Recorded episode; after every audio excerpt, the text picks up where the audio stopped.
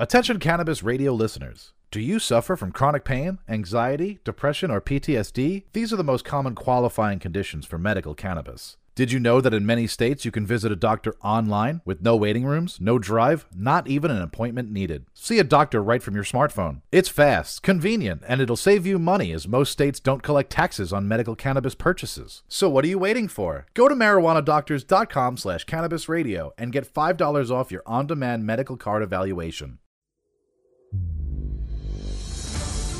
Exploring the history of cannabis culture one artifact and interview at a time.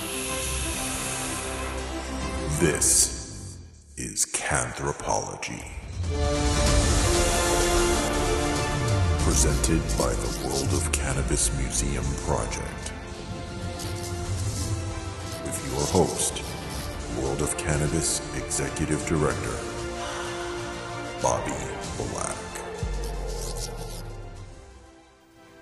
What's up, fellow canophiles, and welcome to another episode of Canthropology, the podcast that explores the history of cannabis culture, one artifact and interview at a time. As always, I'm your host, Bobby Black. Over the past 25 years, functional glass art has become a huge part of cannabis culture. Heady borosilicate bongs and bubblers are not only the main methods by which the majority of glass artists express their creativity and earn a living, they're also a way for potheads to reflect their personalities through their paraphernalia. And let's be honest, in our modern materialistic culture, having an impressive glass collection is undeniably a symbol of one's high stoner status. Of course, none of the amazing artistry we see today would be possible without the pioneers who paved the way. As with any other artistic or social movement, it had to start somewhere. For the glass industry, that somewhere was Eugene, Oregon, it was there, during the 1990s, that a hippie glass wizard by the name of Bob Snodgrass first originated the techniques that would inspire and influence all those to follow. My guest today was among the earliest of that sorcerer's apprentices. After learning his skills from the master, he ventured out on his own, crafting his own unique style and founding what would become the largest glass manufacturing company in the world despite losing everything he built during the government's pointless, politically motivated paraphernalia pogrom known as Operation Pipe Dreams in 2003. He's managed to bring his brand back from the brink and remains more relevant and respected today than ever before. Please join me in extending a warm canthropology welcome to one of the true OGs of the glass game, the owner and founder of Jerome Baker Designs, Mr. Jason Harris. Jason, thanks for joining us. How you doing, Bobby? Good to hear from you, man. Always good to good to talk to Bobby Black on the podcast. right on, man. Appreciate your time. So, um, yeah, let's talk a little about your history, about the history of Jerome Baker uh, over the years, and and how it's gone from there to here. Where do you, where are you from originally?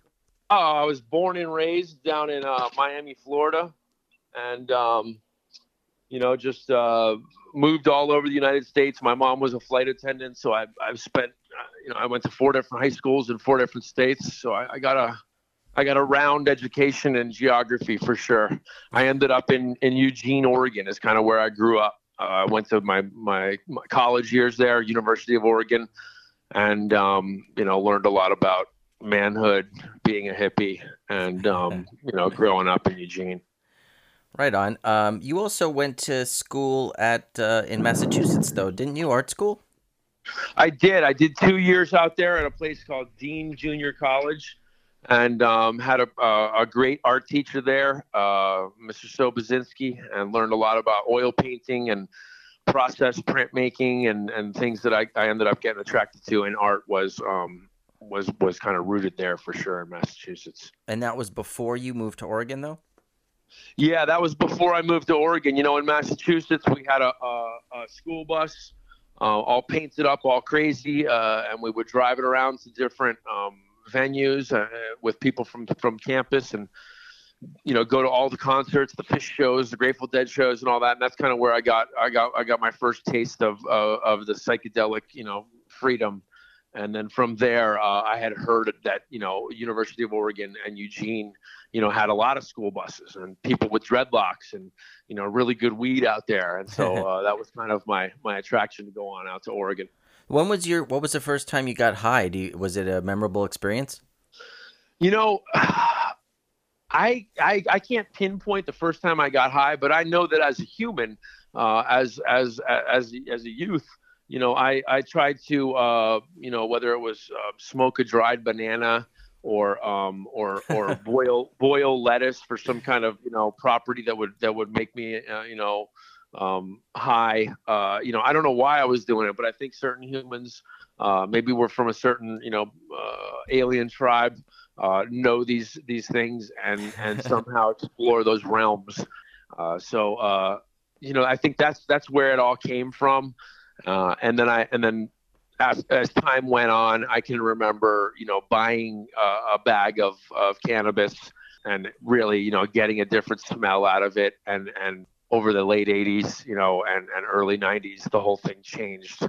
You know, it seemed like when, when we were getting, you know, that first tastes of kind bud, uh, and that, that, that changed everything for us. Yeah. So I, I guess like me, you you consider yourself like a natural born stoner. yeah, I really do. I really do. Um, there's, there's, you know, it's just, it's just, I think a lot of people are, are connected to it in a way that they don't even know about. Yeah, you know, it's weird to me when I when I meet uh, and know of adults who have like gone their whole lives without ever even trying like a puff of weed, let alone any other substances. And I think back and I'm like, when I I tried weed for the first time when I was 11, I, I didn't try all drugs that early, but as soon as I was aware of that kind of stuff, I was immediately drawn to it. I wanted to smoke it and see at least see what it was like. You know, I didn't know if I'd like it, but I immediately wanted to. I was drinking. I was, you know, smoking by junior high school. Uh, not excessively, but you know, starting to experiment, dabbling. Right, and you kind of think back in in your in your older life now, and you know, kind of wonder where those those you know instincts came from. And so, uh, you know, I look back on it and, and thank God that I didn't get drawn to anything, you know, more dark uh, or more addictive. Sure. Um, but that just wasn't in my in my realm, I guess. Uh, and uh, you know, I always walk carefully and and and try to understand my my parameters and, and how far I can go or you know where where I should take breaks and things like that. I think that you know just the human body too. You you can you you know you have to have a balance and and it has to be a healthy balance. Cool. So, what year was it that you moved to Oregon, and uh, and how did you get your first exposure to the glass art scene there? Well, before I moved to Oregon, uh, when I was in Massachusetts, like I told you, I had a bus and we did a lot of Grateful Dead shows, and I had seen uh, the guy Bob Snodgrass out on the Grateful Dead parking lot, and um, one of my you know friends got a pipe from him that was uh, one of these mentor kind of hippie guys you know, he had the he played the guitar and had the bus, and he was the cool dude, and he had the, the Snodgrass pipe. And I remember uh, during that same time, it must have been, I don't know, 1990, and um, there was, uh, you know, I had a I had went and bought a crack pipe so that I could pack that good Northern Lights in there and taste it because there was nothing else that I could really get those flavors from. Um, and you wanted to conserve your weed because it was so fucking expensive and rare back then.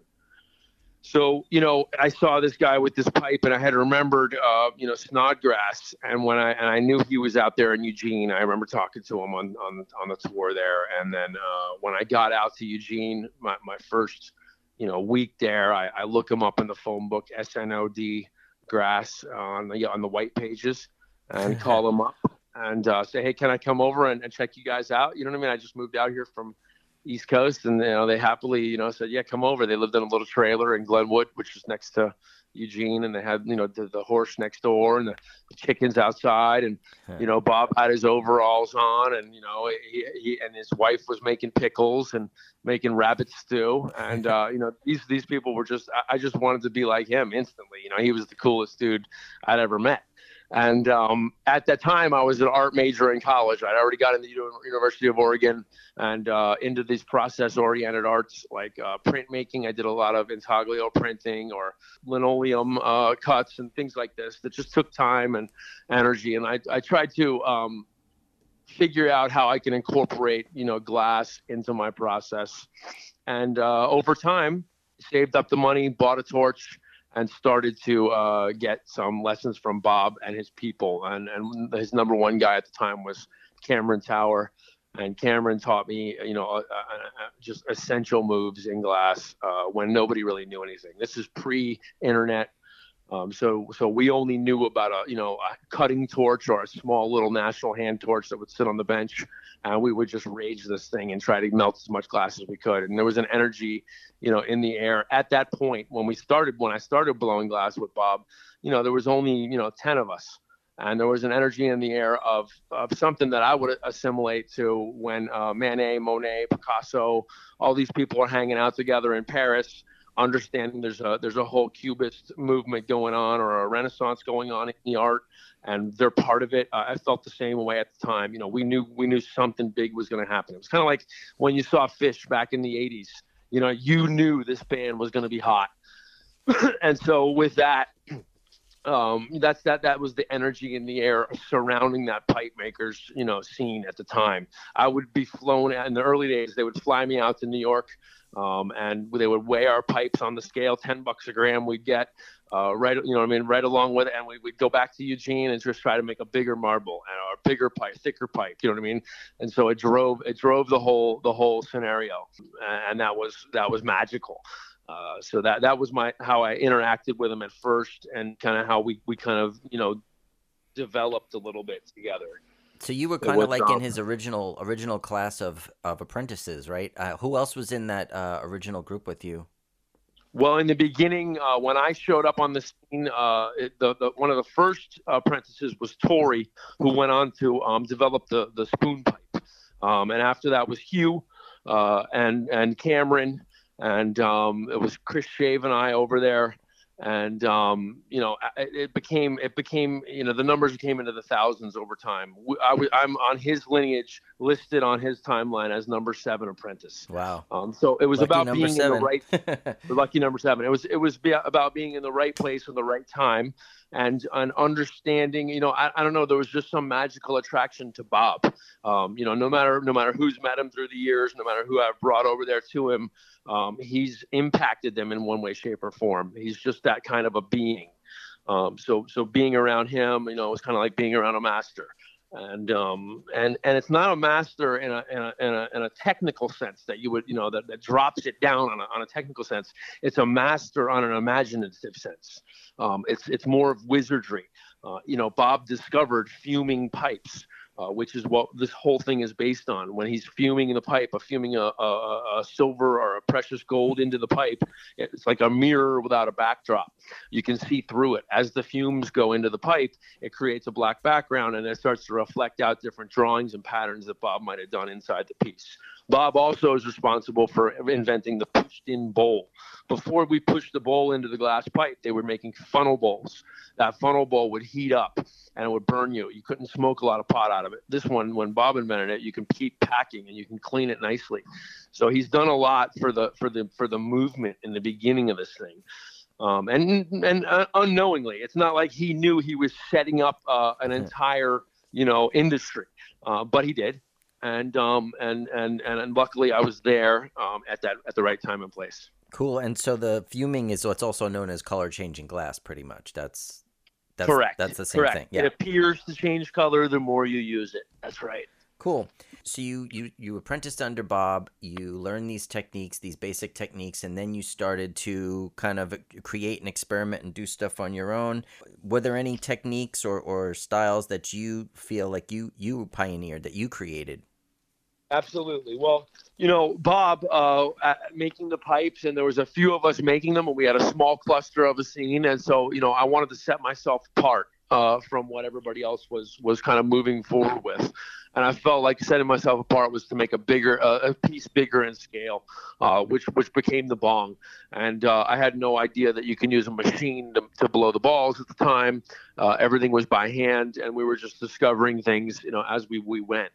Um, as I mentioned before, uh, my mom's a flight attendant, so I started to utilize that that benefit and go all over the world and look at different glass, starting in Italy, in Murano, Italy.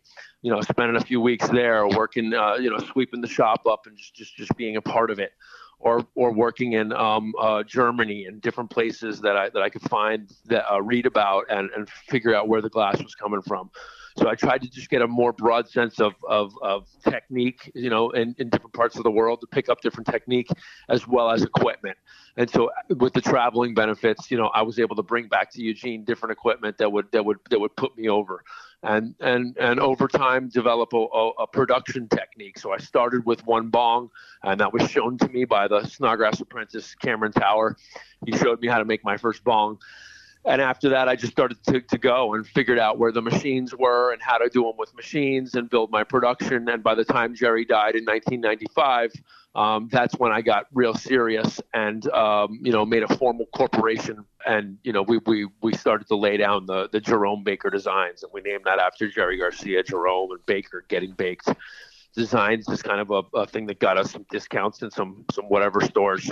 And and i wanted to have something that everybody could kind of get behind a name a brand something besides uh, jason harris. And so uh, you know for me uh, creating the jerome baker brand was was kind of giving homage to the whole industry the lifestyle what what inspires us. And then you know again something easy for something to somebody to get behind and create.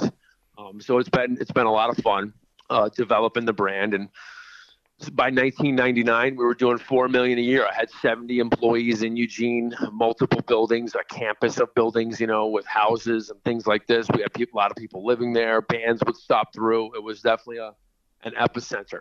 And um, you know, whatever. In 1996 is when the internet started. We we were online and in 96 with a website. So you started, you originally started selling your pipes on Dead Tour, right? And you and Chris Shave were like kind of partners or you worked together. And that Chris Shave is the guy who did Jock Creations, right?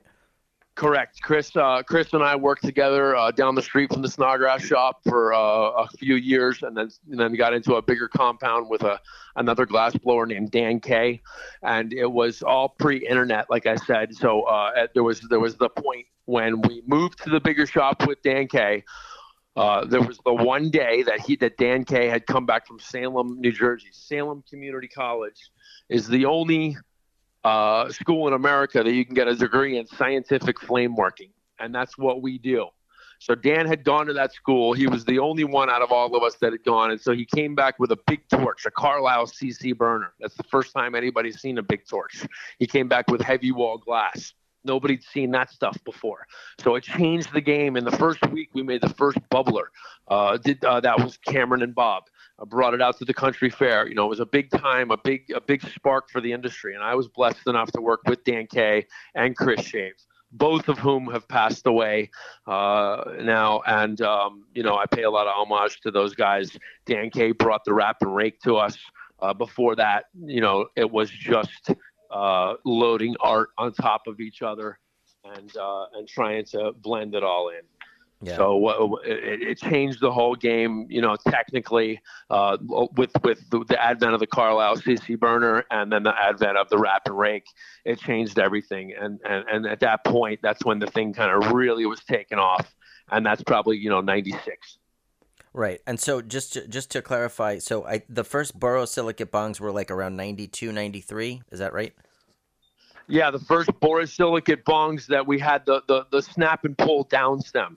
Before that, any borosilicate bong was set up with that rose or something on the front of it. You've seen them. They smoke crack out of them or they smoke you know a little bit of pot out of them or something like that. It wasn't right but it was borosilicate glass. Mm-hmm. Now, now, just to back up in our story, borosilicate glass is resistant to thermal shock. It can heat and cool to extreme temperatures without cracking. That's why we use it in this eh, with make pipes out of. So you can smoke out of it, you can hold it, and you can you can use it longer. Any other glass would crack, similar to how it cracks in the um, the dishwasher. You know, it, it cracks with with expansion, with heating and cooling too quickly. So that's why we use the borosilicate glass. We know it as Pyrex glass. It was invented in the late 1800s in Germany. Now we look at that invention of Pyrex glass in the late 1800s, and we try to figure out now when did the first borosilicate pipe happen and where and why. My theory is that it happened in Europe somewhere because they were in a lab and it was some stoner scientists and they wanted to get high. They put some hash and tobacco in there. That's how I know they smoked for many eons back there. And they smoked it out of that borosilicate pipe. Now somebody sees it and we know the first borosilicate pipe maker. Are we? Are, I'm not going to call him the first boros. I'm going to say we know there's a borosilicate pipe maker that taught Bob how to work, and his name's Chuck something. Forgive me for not remembering his last name right now, but Bob Okay. knows. Okay, so he taught Bob, and we know he has pipes from the 70s, in early 70s, late 60s. Wow. So, so that kind of timeline's a mark of Chuck was make. He had a head shop, and he was making his own pipes for his head shop. Now, who taught Chuck, or where did Chuck get the idea? Is where we need to kind of dig more in. But there's some uh, European American transfer. There's some European that's going to claim, yeah, it happened here, and that's the story that that we're looking for. Yeah. So beyond beyond that, now it comes into Bob's world, and that's the first, um, you know, real pipe that's that's that's actually, you know, thought out with the pushed-in bowl and the fume on it, and we're talking, you know, 80, 88, somewhere in there. So you have a big gap, and during that gap, there was a couple of people. Uh, one guy made a, a, pipe called the Ultimate. And when I was a kid, it was a borosilicate pipe that was all, it had all these layers of rods that were that were wafted down, and then it's bent into a Sherlock, and it had a gold fume in it. Uh, the the guy's name who made the pipe is Skip something. I you know. And again, Bob knows these real details of history, and that's Yeah. the ultimate pipe. And that ultimate pipe was the one that was the mass-produced borosilicate pipe that I saw. Um, that that's that's from early, but you know this this goes a little deeper, and this is definitely a Bobby Black um, a CSI trail that we're going to need you to kind of help us as Yeah. a, as you know we call ourselves the Piper movement. Uh, some people call us degenerate artists, but there is something here, and the history does need to be um, you know traced back to figure out where this came from in the overall. But the borosilicate glass is the factor, and borosilicate glass, you know, has taken us this far because of science. Um, and now, because of this pipe, Piper movement, we've developed the borosilicate palette. In the past 20 years, there's a thousand colors, and but 20 years ago, there's four colors. So, in a, in a big overall 5,000 year history of glass, that's a real big push in Sure. the technology of a material, you know, just because of cannabis. Wow, I know absolutely. So, uh, yeah, th- that's fascinating stuff that you were talking about, and yeah, that's what I'm here for. I mean, that's what Canthropology and World of Cannabis Museum is all about: is tracking down the true history of cannabis culture and getting it out there for people. So, I'm down to work with you on that. Let's uh, let's do a follow up episode on that, and uh, we can see what we can find out. Um, but let me, I'm going to take a quick break right now uh, for a commercial, but we'll be right back with more from Jerome Baker himself, Jason Harris, here on Canthropology. Your everyday with that Shoogies feeling with the sweet taste of Shoogies. Add a cup of Shoogies to your morning coffee. Ah, how sweet it is. Shoogies infuses cannabis and cane sugar to make it the perfect sweetener with benefits. Make your happy hour happier with a dunk of Shoogies in your drink. Order your Shoogies now at S-H-O-O-G-I-E-S dot com or find it in dispensaries throughout California. Whenever you crave a little sweet, pick up Shoogies, the sweet, sweet take anywhere treat. All right, guys, and we are back here on Canthropology. Our guest today is Jason Harris, founder of Jerome Baker Glass Designs, one of the earliest pioneers of the smokable glass scene. And so, right before the break, we were talking about some of the amazing colors and innovations that have happened in the glass industry thanks to thanks to the functional glass industry, thanks to cannabis people getting involved in it. So, um, obviously, glass art has been around a long time, but it wasn't until the cannabis people got involved that a lot of these techniques uh, got pioneered. Can you talk a little about the industry and how it's evolved over the time, over time, and uh, some of the other new techniques that have been developed? Yeah, you know, um, the industry, uh, the, the the pipe making industry, you know, uh, separated from the whole ancillary cannabis industry, the pipe making industry itself has developed, you know, tremendously over the past 20 years, just due to the legalization of cannabis. So from 1996. Uh, when I had my, you know, medical license in Oregon, and those that was the first big wave of, of medical licenses, you know, besides California, right there so so so different different glass blowers come up out of this scene that Bob creates, and we kind of feed on this on this this legalization of cannabis or black market cannabis. Um, you know, you have a lot of a lot of weed getting grown on the West Coast, and the big boys would would buy the the heady heady pieces traditionally. Um, so it fueled uh, a, a, drive to want to make more and more expensive and elaborate pieces of glass. And just that alone, uh, taking new technique or finding new technique, you know, you got to remember as a 5,000 year old art, it's like this this technique there's a lot out there. It's like reinventing the wheel on some on some of this stuff. If you look at ancient books of glass blowing you can look at things and say oh wow how do they do that? And then try to incorporate it into it now um, so that you know, the research, the drive, the drive to make the more elaborate pieces. Again, that, that's kind of what what has has taken this thing to the next level. Right on. So I know that you guys have put out a number of different styles over the years. Uh, bubblers. I know you have one called the Mothership. Uh, can you talk a little about your different styles of pieces that you've done, and what is it that makes? What's the trademark style of Jerome Baker? How do people recognize a, J- a JBD when they see it? Well, we have kind of a, um, you know, we have a certain look, and the look is a little primitive in terms of how we we apply the artwork or incorporate the artwork into the into the bong. Okay, so some stuff that we do now has it like like if you were to visualize a bong, it has a shaft. The whole piece is one big shaft. You know, we can put art all over the shaft and and kind of do different storylines or different themes within that shaft, and then we adorn the back of some of them with artwork like sculpture.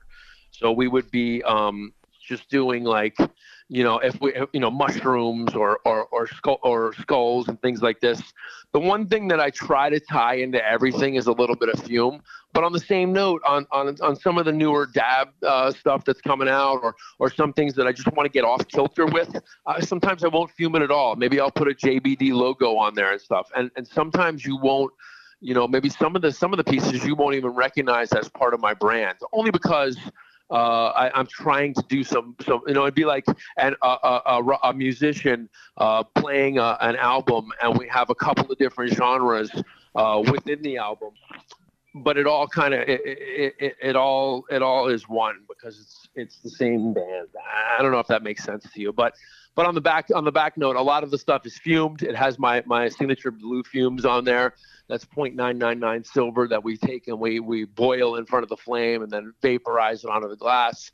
And it creates that mirror without a background effect that makes it appear to change color the more you use it. I also do a, most of my bongs have an ice pinch right above the ball on the front of it. And that's for a few different reasons. So you can hold it by that. It's kind of a, a good feel a tactile uh, part of the the experience um, it also adds a really sexy look to the piece, I think, yeah. uh, and as well as it makes like an ice pinch. You can drop a piece of ice in there, and then it uh, it holds some ice up there. We we also you know do a lot of different herbal stuff. Like I'll pick a fresh thyme or mint or things like that, and stuff the entire shaft of the bong with that. Oh, wow. um, you can take the bong out of the freezer, uh, stuff it with some ice and some uh, and some you know strawberry leaves or rose petals, and uh, really you know have a have an interesting uh, you know full aromatic experience. You know what I mean? And and and you know it can be you know you can make your ritual you can vary your ritual right you can you can do different things with these yeah so yeah my my signature on this is just to, to, to have a really creative element on it or, or a creative spin to it um, and, and and and and just stay ahead of the pack. I look at this whole industry, this whole glass blowing thing as almost like a peloton that everybody's pedaling along. There's certain guys up at the front that everybody's drafting off of, and then there's certain guys in the back that that that, that stay in the pack that keep the whole thing moving. Um, so that's that's kind of where where I visualize it all. Right on. Um, so you mentioned musical genres, uh, but and I and I know that you have made some custom made pieces for a lot of famous artists. Uh, I believe you've done one for Santana, Snoop Dogg. Can you talk a little about some of the pieces you've made for for celebs? Yeah, Snoop's was a great. We just made him a jar uh, maybe a year ago, a big blue jar that he wanted to hold a pound of weed in, and he wanted it for the studio. We put his logo in gold on the front of the thing. I mean, just an incredible big project. You know, you're talking days, if not weeks, to create one item.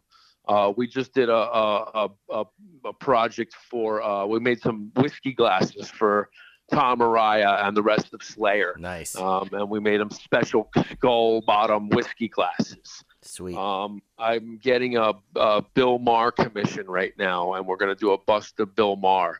Wow. Um, we've made, um, you know, many pieces over the years for celebrities, from Rita Marley to uh, George Clooney, to Adam Sandler, Drew Barrymore, and on and on and on. Yeah. You know, look, the the bong itself is is something more than just an item that sits on the shelf. I mean, it's like kind of like you know, it, it's it's some it's a special element. It's a, it's it's almost got a spiritual feel to it, you know, and and and it represents a lifestyle. And so so by having this this cool piece of art in your apartment or in your house or something like this it kind of shows who you are. And now especially uh, during this this tumultuous covid time uh, people aren't buying concert tickets they're not buying shoes uh, the, the bongs, the dab rigs, that's a way to express themselves. They get something cool that they show up at a friend's house with, and they're like, "Hey, boom, this is this is what I got. This is my thing."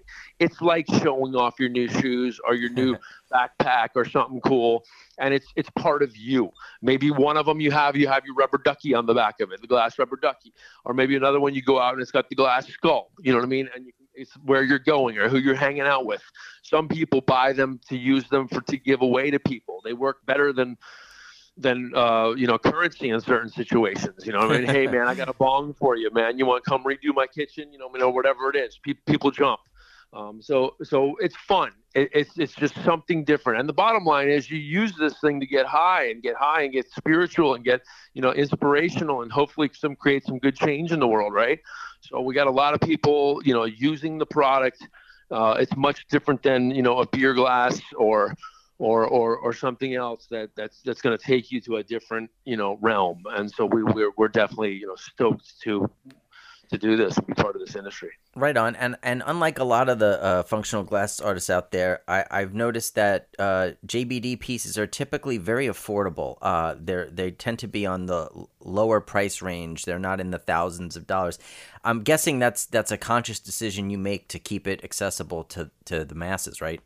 Yeah, for for me, uh, I like the production element of what I do. Uh, we have a we have a little studio. Everybody touches the pieces. Everybody puts their puts their hand in it, and so everybody takes a part in it. And the way I'm producing them, uh, I like to keep them flowing. Uh, so we don't, so you know we would sometimes I'm taking you know a few days or a few weeks sometimes on a piece, but it's a certain part of the shop that does that, and uh, and then those particular pieces you know, I, w- w- it's just kind of like a freedom of expression kind of a thing. Like this is how far we can go. Here it is. And so those happen, you know, maybe once a month or once every two months. So it's not a lot of them. I also have a bunch of gear that I sell, like the empty lunch boxes that you put pieces in, or the mats, or the the tips, or I do a little clear boy pipe for you know 20 bucks. So we try to try to keep everybody happy, so everybody can touch it um, and and and use it. Uh, I mean, you know, reality is I get so many people that, in, in, in so many walks of life that I would never guess, you know, that come up to me and say, "Oh, dude, you know, I mean, you're that's the first bong I ever had." You know what I mean? And and and, and you know, I did this and did that, and I got inspired and stuff. So that's a lot of fun to hear. Right, so, so you know that that makes a big difference in, in the whole humanity thing, man. You know, I mean, I think we all need to be you know, helping loosen this thing up a little bit, man. People are getting a little tight here and fighting and shit. You know what I mean? Yeah. We just need to smoke and chill and, you know, I mean, get back to reality here, man. Get back to the garden, man. People need to be planting food and, and, and recycling and paying attention to what's wrong and, and trying to correct it. Right on. Uh, so there's one particular piece that I want to uh, specifically ask you about, and that, of course, is the piece that we have in our museum collection. So we were able to acquire this amazing piece from you for the museum. Um, it's a it's a bong with a spotted toad or frog, whichever I don't know what you prefer to call it, on it, and it has a dragonfly at the top of the tube. Um, some mushrooms in the marbles. Um, these are all typical themes of that time period, I, I believe. Right? Can you tell me a little about that piece? Is it an earlier? Is it an earlier piece? What year it might have been made? Yeah, um, you know, I'm, I'm guessing it's in the it's in the early 2000s. Um, that the piece was in a collection. Uh, I think it was first in one of my family's collection, and it went to somebody, and then I had to go acquire it uh, to get it back for uh, you guys for the museum, and uh, I helped facilitate that. And and getting these older pieces is very very difficult right now. Uh, they consider them a pre-op. In, in 2003, February 23rd, I was arrested with Tommy Chong and 55 others in what they called Operation Pipe Dreams. And so that cut my company down. Um, we went underground after that and didn't do much production at all until uh, 2010. Uh, so yeah, we're we, going to talk more about under- that in the next segment for sure. I want to get into the details on that. Yeah, but so so the piece that you have is considered a pre-op piece pre-operation pipe dream those pieces have more than 10 times in value uh, so because because it's glass the beauty is in the fragility a lot of the things break because people don't keep them tidy. Uh, if you keep it tidy, it's going to last lifetimes. So with that, uh, we have you know there a, a, really pure example of what was going on in the height of the pre-op Jerome Baker days in Eugene with the 70 employees. It's different than what I have going on now. What I have going now is a is an ultra modern version of that old days style. Um, which which um, uh, that's what I want is evolution in the brand. So you know th- that that's that's where that goes. To acquire these pre-op pieces, uh, you know, you have to go CSI them and then uh, and then and then have the right offer and and have the right butter to get the get the shoe get the horn in the shoe. Right? Yeah, but so is there any is there any specific story or, or more details you could give me on it as far as who who the owner was or or how or you know who might have had a hand in in in doing it? Was it you? Was it other people in your shop?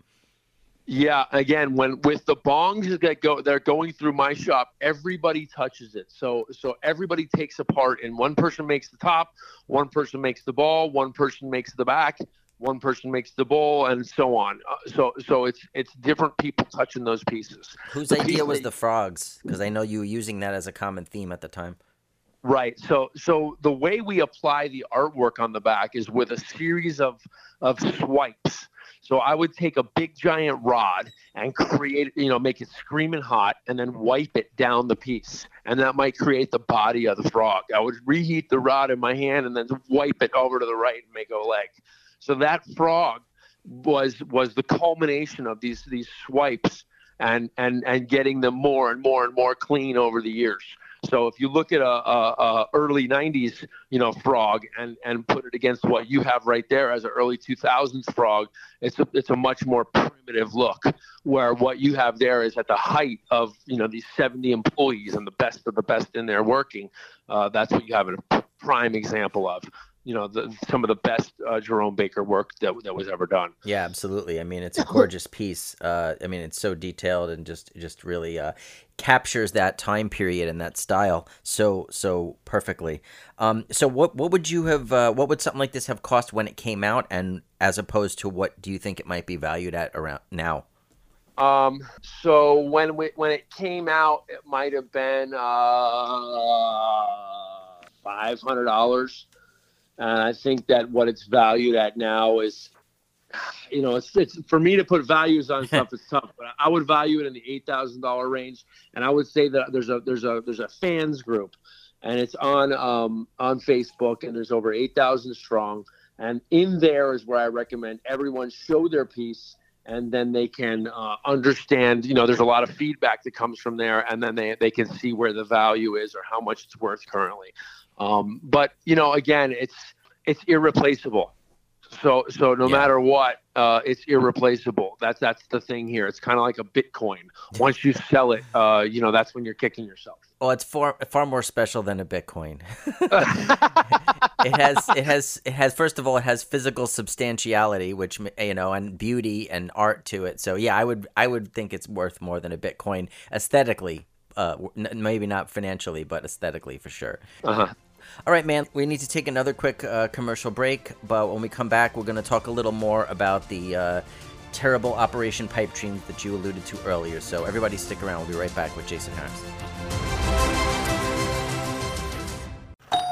Hey, take a look at this. They're selling smart pots. They have pot that can make you smart? Where is it? Not that kind of pot. Smart pots are the best aeration container to grow your plants. Check this out. This is the original fabric container for faster producing, healthier plants. They're made with a superior fabric that delivers high yields. Plus, Smart Pots are reusable and sustainable, so you can use them over and over again, no matter if you use them indoor or outdoor. That's very smart, but how good are they for the environment? Smart Pots are BPA free and lead free, so you'll always be able to ensure a pure, clean grow, and they're 100% made in the U.S. Over 28 million Smart Pots have already been sold, so it seems like a smart investment. Look for Smart Pots in close to 2,000 garden centers throughout North America and ask for the original fabric container. Find a store near you or order yours online at smartpots.com.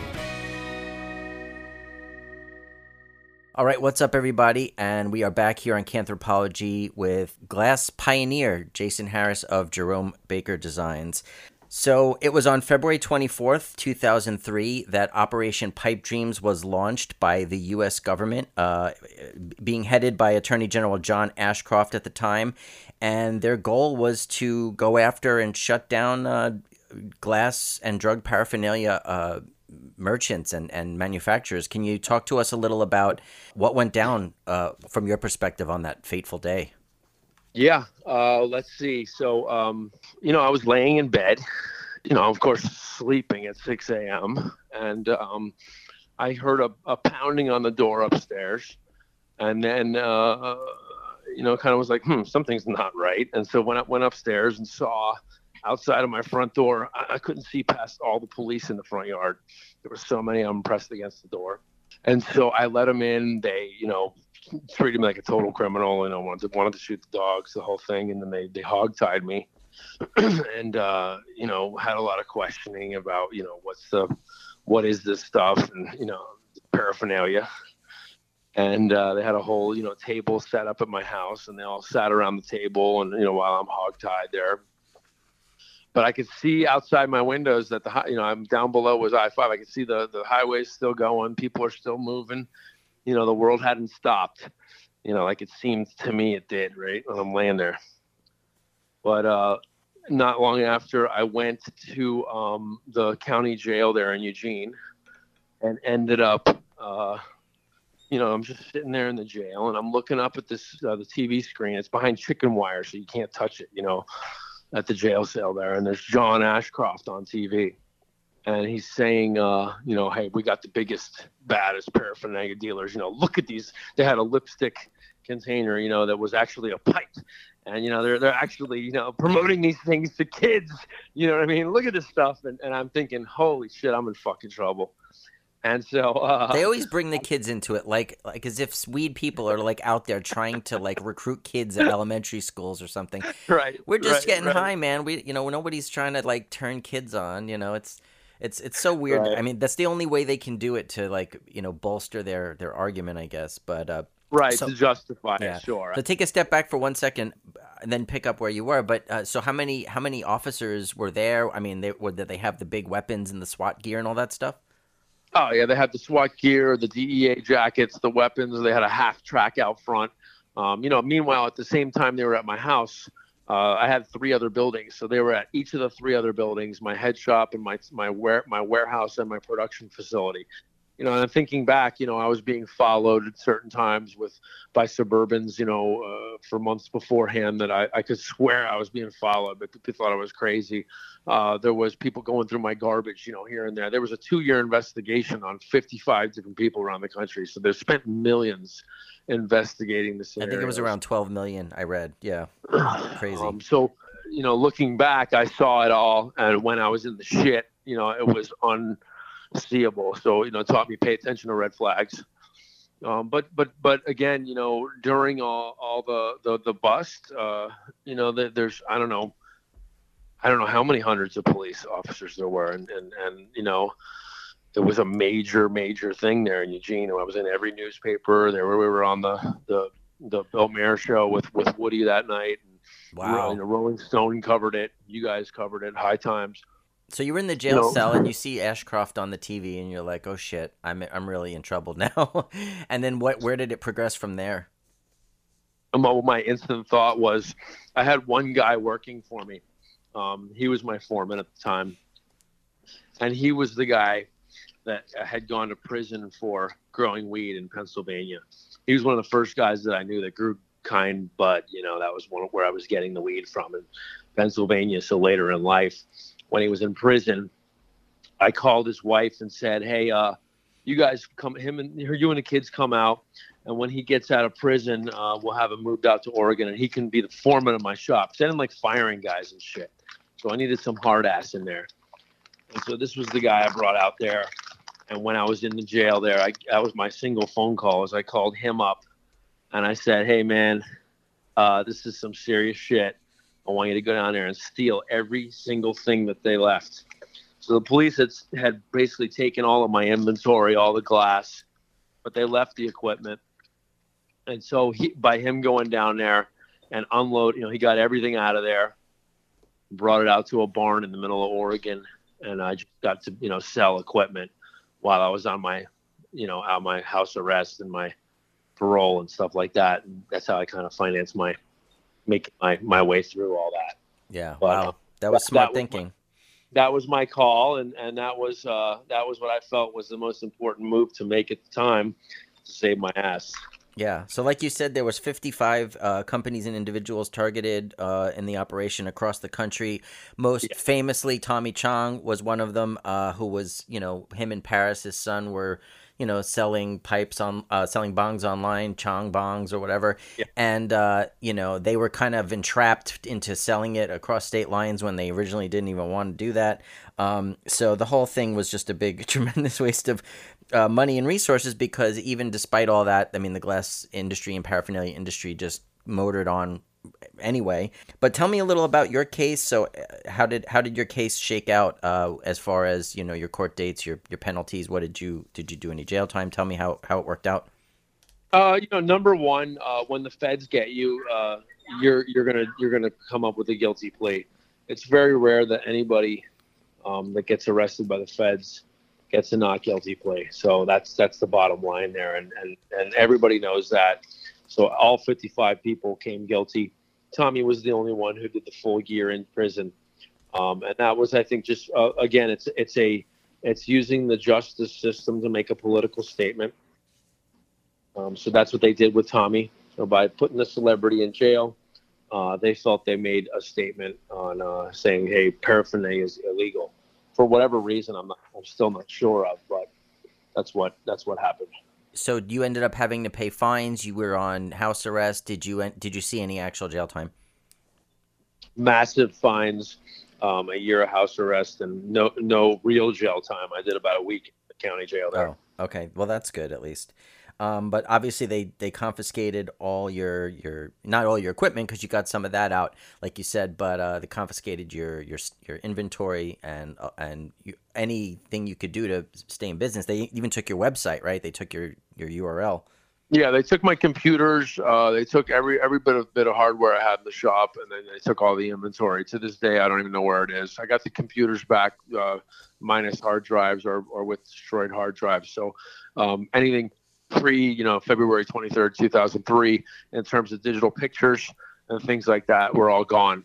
Uh, I only have, you know, I had a camera with some stuff on there, and I had a couple of discs with some things on there, and that's what I've been, you know, regurgitating over these these years, just trying to show what I have um, in terms of, you know, of real pictures from pre predating, you know, the the bust. Yeah. Um, but but yeah, other than that, you know, everything was gone. I paid a lot of money in fines and a lot of money in, in legal fees and um, you know at the sacrifice of 70 people that were working hard and we paid taxes and we paid everything in the in the city and stuff like that they shut us down um, and and during that that shut when they shut us down there was a champs trade show a few weeks later that you know I I went to the show just to unload my rest of my t-shirts or whatever other gear I could get get rid of to raise some legal fees you know and I got looked at at the show like an outcast it'd be like you know, hey man, it'd be like, uh, you know, uh, I got bit by the zombies, so I'm not allowed in the door type thing. You know what I mean? And I felt really rejected because of that. Wow. You know, by the industry. That's that's Uh, kind of. I mean, you didn't narc on anybody, right? I mean, there's no reason for them to Not not only did I with not you. narc on anybody, but it's about you know supporting your your the others in your industry. And so there was a long, you know, a, long, a few a period of years there where where it was just I was I was kind of shunned because I was hot, basically. Yeah. Well, let's talk a little about that, about the aftermath of Operation Pipe Dreams. I know you you obviously couldn't do pipes anymore, so you had to look for other ways to earn money and, and keep your brand alive. Um, I know you did some some like lifestyle products and skateboard stuff, and you uh, you were teaching for a while at the University of Oregon too, right? Absolutely. I I ended up getting a job the University of Oregon, uh, building out their whole glass blowing program, which is still there today. I worked at the Eugene Glass School six days a week, making a, a, massive body of work. Um, so I, I, really made the most of my couple of years there in Eugene after my arrest, in terms of just just getting my hands in uh, to to the the medium and being able to um, kind of just get a full technical grasp on anything I wanted to do at that point because there was no rules. I, I, didn't have to make something. I didn't have to make a bunch of something. I just had to make whatever I wanted. and then I had opportunity to teach a lot of people, and I taught there at the university for two years. The, the, the, the program's still there today. It's in the EMU Craft Center. It's a great program. Yeah, and you you use the skateboard and lifestyle and clothing products to keep your logo and your name out there in the head shops and stuff, right? Yeah, I felt I felt that you know we had spent millions on branding over the years, and and and I didn't really want to let the thing go sour. Um, and I felt like we had space and I had real estate in certain smoke shops, and I had the ability to kind of get in on on the ground floor of another industry, which is skateboarding. We did a lot of different decks. We had a skate team for a number of years. We go to ASR show, um, and we swam as fast as we could in that river of giant fish. Um, but it's a very very hard industry, skateboarding. Yeah. Um, so we we were at the one of the couple of the last few ASR shows that had happened. Um, we met some great contacts. We did some good business, and as as the thing progressed, uh, we just kind of went underground with with with the label, and we had uh, different glass produced at different factories. My partner Jordan Schefter, we started the company together in college. Uh, and he's he took kind of took care of the business during that time, so he was able to rebrand pieces with our branding on them and get them out to um, head shops and kind of keep our thing alive and get a little bit of cash for the road, right? Right on. And then at some point, you decided to pack up and leave Eugene and move to Maui. Can you tell us a little about what was the impetus behind that decision and when when did that move happen?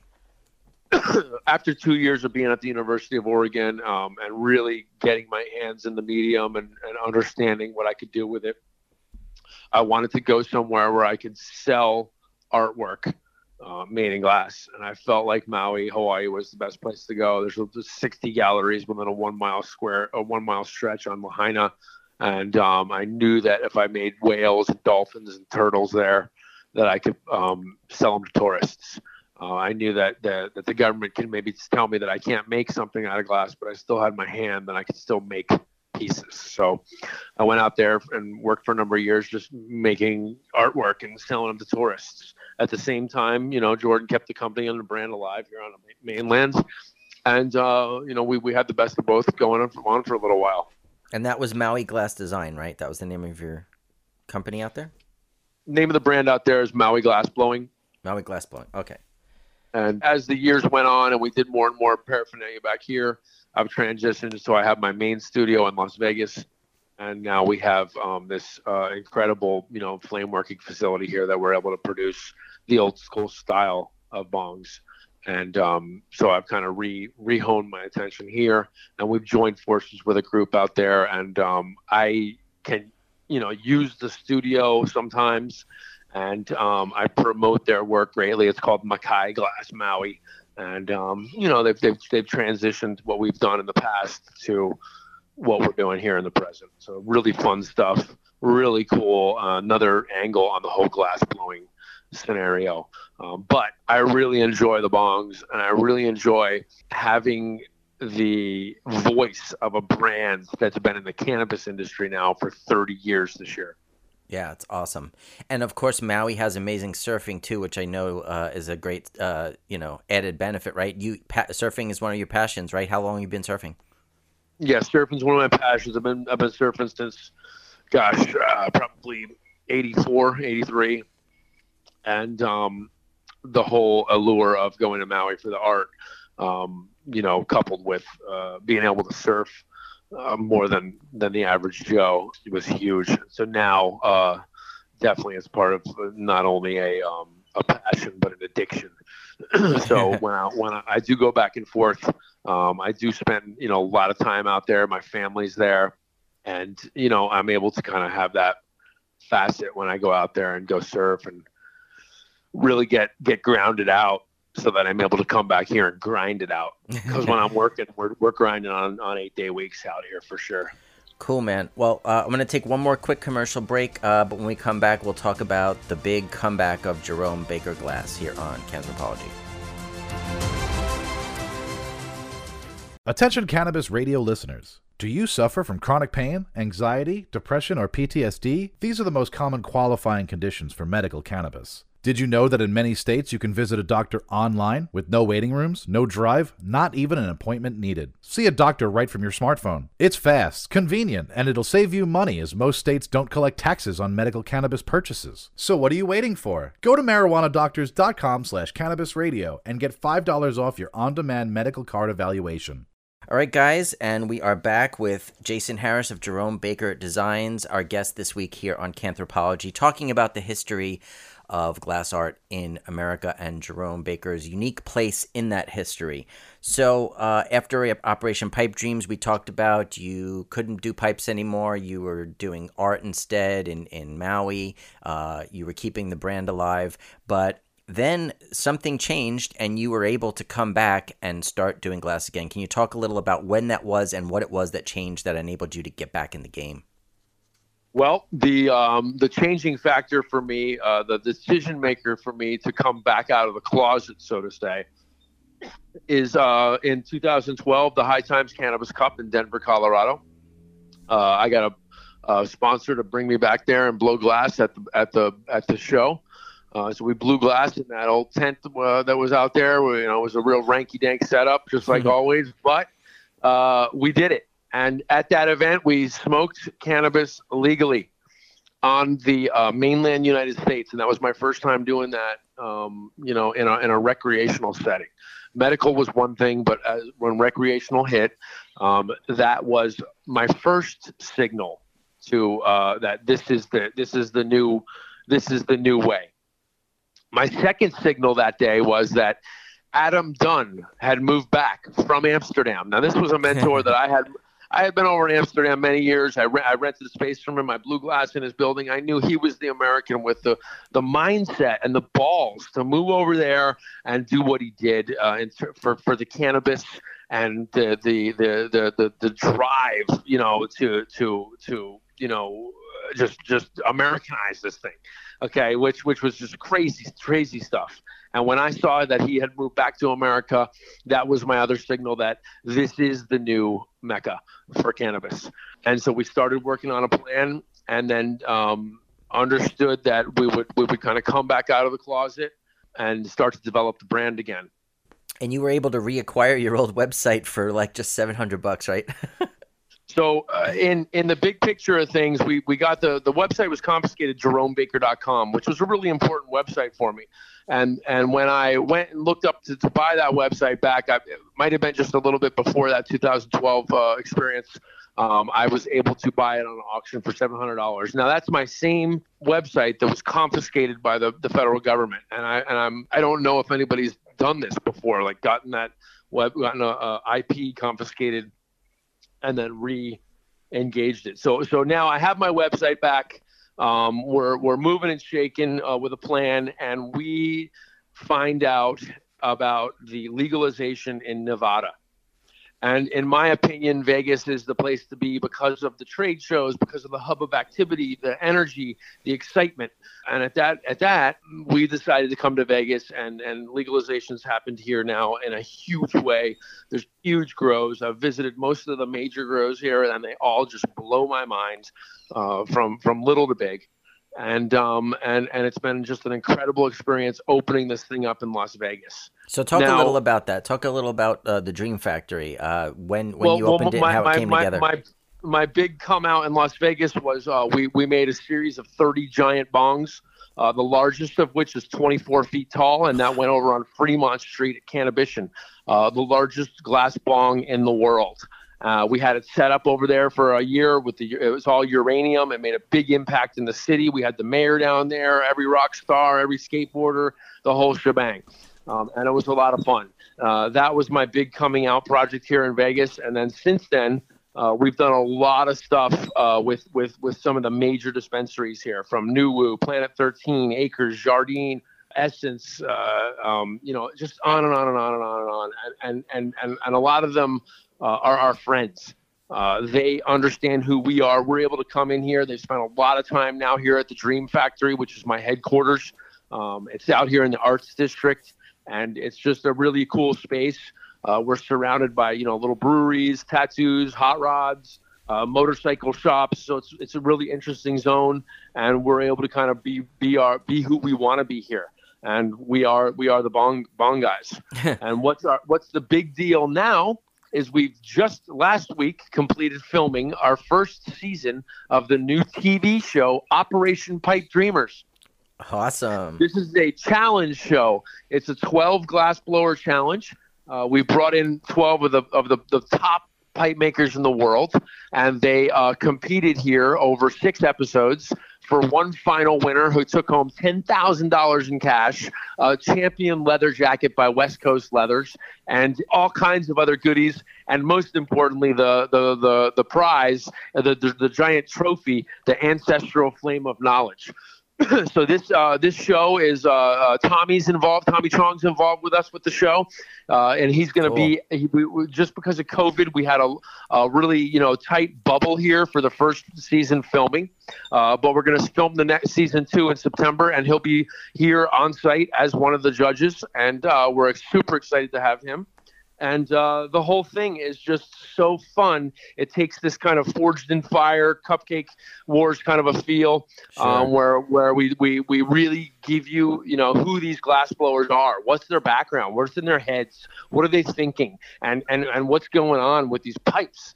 And so it really brings the the masses in um, it's a YouTube presentation, so everybody's going to be able to watch it. It's going to live on there, and people can can can go there and watch, you know, all the all the episodes. It's going to be a lot of fun. And the big takeaway here is that all the pieces that we've made during the com- competition are going to be auctioned off for sale. A hundred percent of the proceeds are going to go towards charities.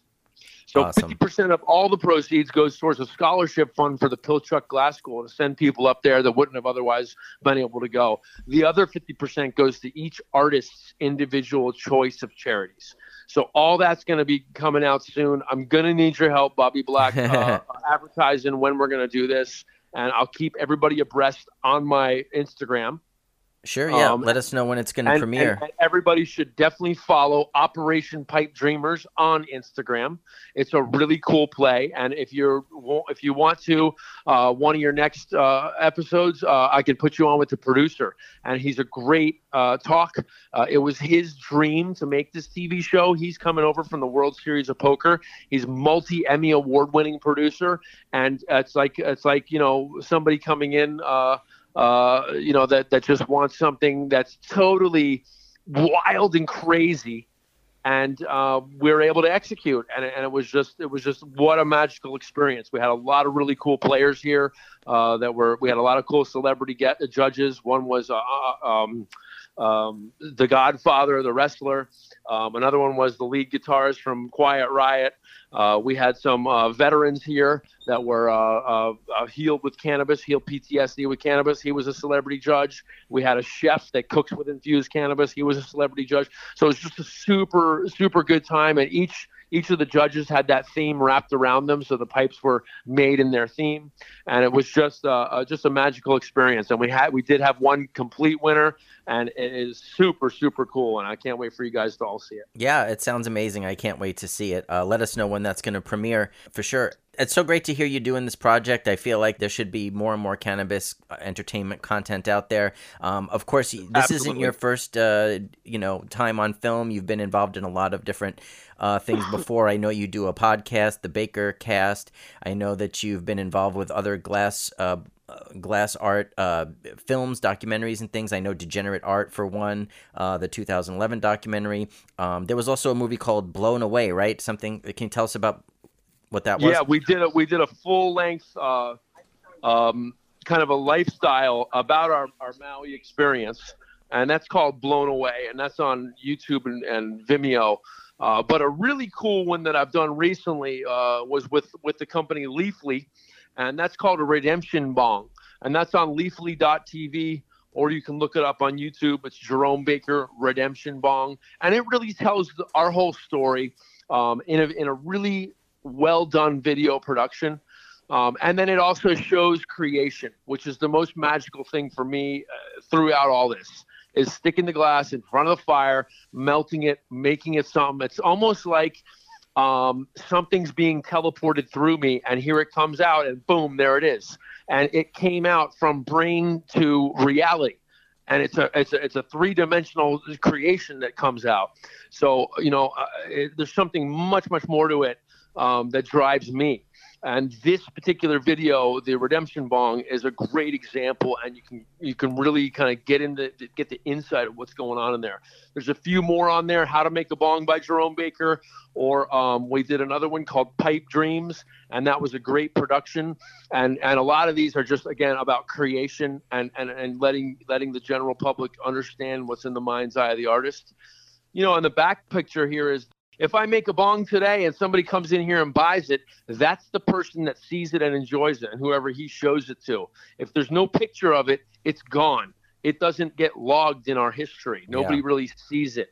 So for me, the video, the video production, the, the the the capturing, the essence, the whole thing, that kind of gives it a legacy. That gives it its mark in history um, that'll last Sure. the bong could break and so that's that's that's what i'm i'm concerned with uh, and by making these video documents it's almost like like you're doing with your podcast you're understanding the, the history in this thing and, and again the whole deal here is we're wrapped around cannabis. I mean this tv show operation pipe dreamers is goal is to make sure that we infect the hearts and minds of all americans to get this fucking plant legalized on the big picture way. We can weed through all the all the little idiosyncrasies of bad uh, uh, bills and bad laws written as how they're written. Over time, I think it'll it'll find the path of least resistance. But the big picture now is full federal legalization because reality is well, the, the thing that I'm doing today is making, uh, I'm manufacturing drug paraphernalia. Even though I have a permit from the city of Las Vegas to do it here in my building, it's still illegal on a federal level. The exact same laws that got me arrested in 2003 are still on the books today. They could still come bust my doors down and do it, and they can arrest Bobby Black for knowing I'm doing it and documenting it. You know what I mean? You know what I mean? It, it goes deep here. This is the laws are set up so that it's wrong right now. They have to be changed in order for us to really push this thing through. We, you know, the big cannabis people can't use banks, uh, and they still come down on pipe makers for uh, PayPal and all this other shit. So reality is, is we have to legalize and understand what is paraphernalia and what is it used for and, and, and, and how does it all work. Uh, and th- this is going to be a long time. Even if it change, if the if the whole thing went legal tomorrow, my belief is we'd have to really dial in the paraphernalia laws, and that could take uh, you know up to two presidential terms. So that's that's kind of where all that's at. Yeah, right on, man. Absolutely. I'm so glad that you're out there documenting this culture and these pieces and all and all this great stuff. And you're, you've always been such a great spokesperson for for the glass art movement and glass art scene. You're a pioneer. You you're you're best great representative. I mean, you're award winning. Going back to like '96, all the High Times Cups you've won for glass and and and all the different awards, and then uh, and then last year on 420 last year, you know, World of Cannabis, we partnered with the Cannabis Business Awards to do uh, 420 icons listing the top 100 cannabis influencers of all time, and you were on that list, uh, deservedly so, um, and more so than that, we were so honored to have you be part of our live stream event and to actually make the trophies for the 420 icons event that we gave away to our contest winners, which were really cool, man. So thanks for participating in all that. super fun and you know uh, you guys represent part of the culture that that is is og and and so reality is we need to make sure that the newbies understand what, what what's going on here i mean now you can go in and you can just you don't even need a lighter you suck on the thing and it's getting you high uh, we want to we want to make sure that the that, that the og vibe gets remembered and, and and and it's and it's embedded into what this culture is going to become Right on, man. So, uh, where can people find you and your projects online? Uh, I know you already talked about the videos, but what about the rest of the stuff? You know, every day I'm posting on Instagram, so it's Jerome underscore Baker. You can go on there and check it out. JeromeBaker.com has all my history, kind of a, a, a story about who we are and what we do. And JeromeBaker.shop is connected to that, and that's where you can buy the newest stuff. Uh, you can message me on Instagram. Uh, we do have a um, a sprite that helps us. It's at wandering underscore sprite. You can hit her up and she can, you know, kind of FaceTime you through or walk you through what we have available now. Um, and it's it's we're a small company, man. We're we're we're just banging out one one bong at a time, and um, trying to keep people high and happy. And um, you know, we're just just rolling through, man. Right on. Uh, any final thoughts before we go?